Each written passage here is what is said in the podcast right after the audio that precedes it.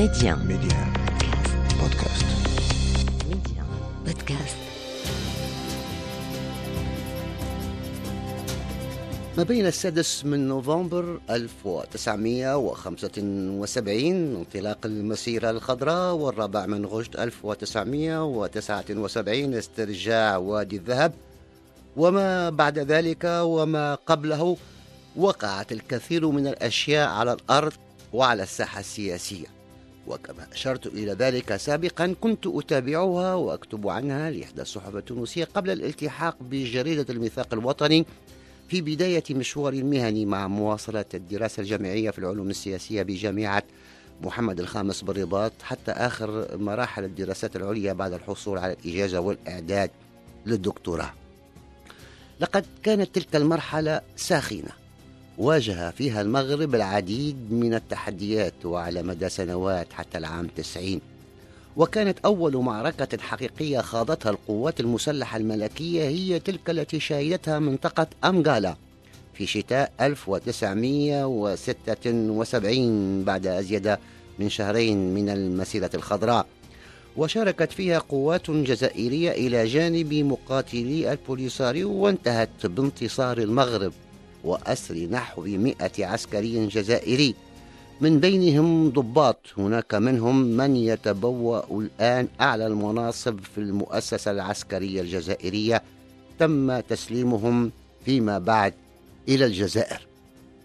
فبمجرد تنظيم المسيرة الخضراء وجلاء آخر جندي إسباني من الصحراء في 3 ديسمبر، تحركت الآلة العسكرية الجزائرية وقادت هذه الغارة، ووقعت المعركة في أواخر يناير 1976 بين 27 و29 منه بين القوات المسلحة الملكية و3 ألوية من الجيش الجزائري على 3 جبهات.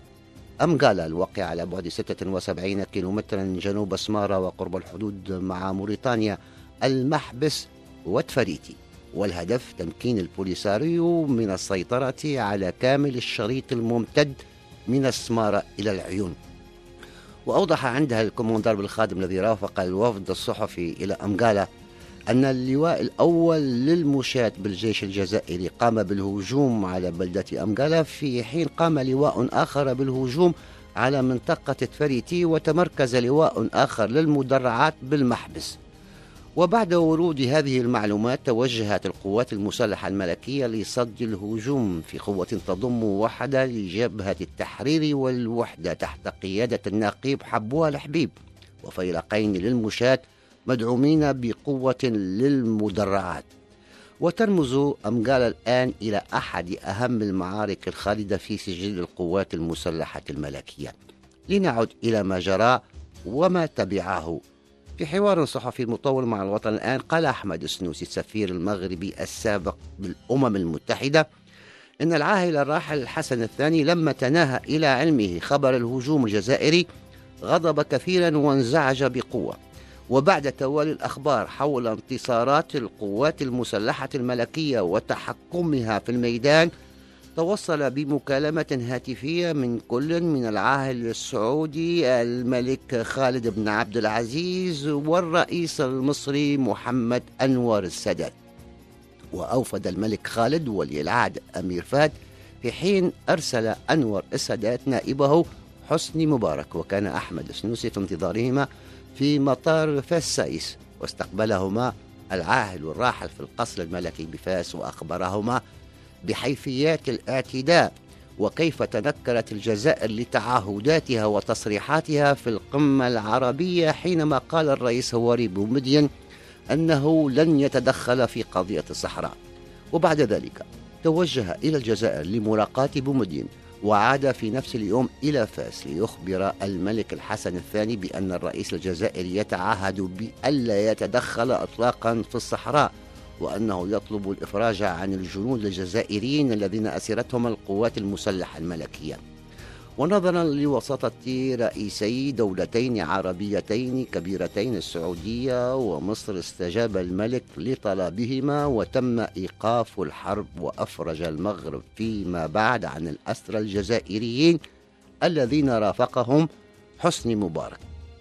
لكن وبعد مرور شهر تقريبا في فبراير وقعت معركة أمغالا الثانية، ولم تكن الوحدات العسكرية المغربية في حالة استنفار بحكم أن الجزائر طلبت وساطة دول أجنبية وتعهدت أمامها بألا تتدخل من جديد، فقتلت وأسرت جنودا مغاربة ظلوا في معتقلات تندوف طوال 25 عاما.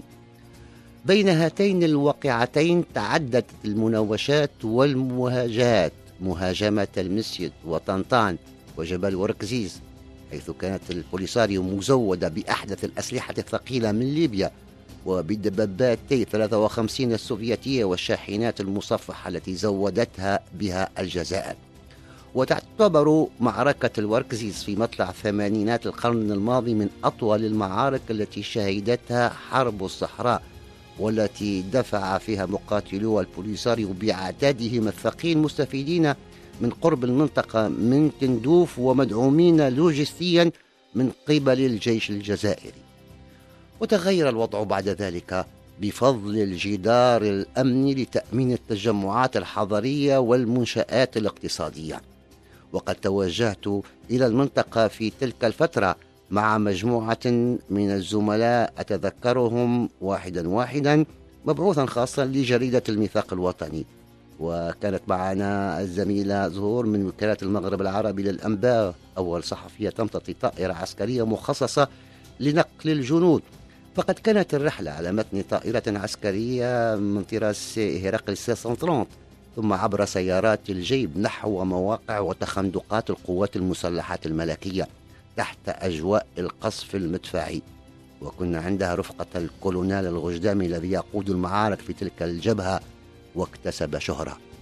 وقال العاهل الراحل الحسن الثاني في إحدى المناسبات عام 80 إن المغرب أصبح سيد الميدان عسكريا في الصحراء، وهي السنة التي كانت المنطلق الرئيسي لتعزيز المكاسب التي أدت إلى تحكم عسكري مغربي مطلق بالصحراء. توج بأن أعلنت ليبيا عام 1984 تخليها عن دعم البوليساريو والجزائر، بعد أن تبين لها أن كل الأموال التي كانت تغدقها لإنهاك المغرب عسكريا لم تؤتي أكلها ولم تؤدي إلى أي نتيجة.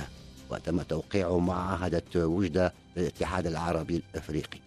وكانت آخر المعارك التي خاضتها البوليساريو عام 1989، وهي معركة جلطة زمور التي أسفرت عن مقتل نحو 100 من مقاتليها. وعلق على تلك المعركة آنذاك القيادي في الجبهة العائد لتوه إلى أرض الوطن عمر الحضرمي، قائلا إنها الطلقة الأخيرة. وبالفعل كانت هي الطلقة الأخيرة، حيث سيتم التوقيع في شهر غشت عام 1991 على اتفاق وقف إطلاق النار. والحديث بقية، وإلى لقاء قادم.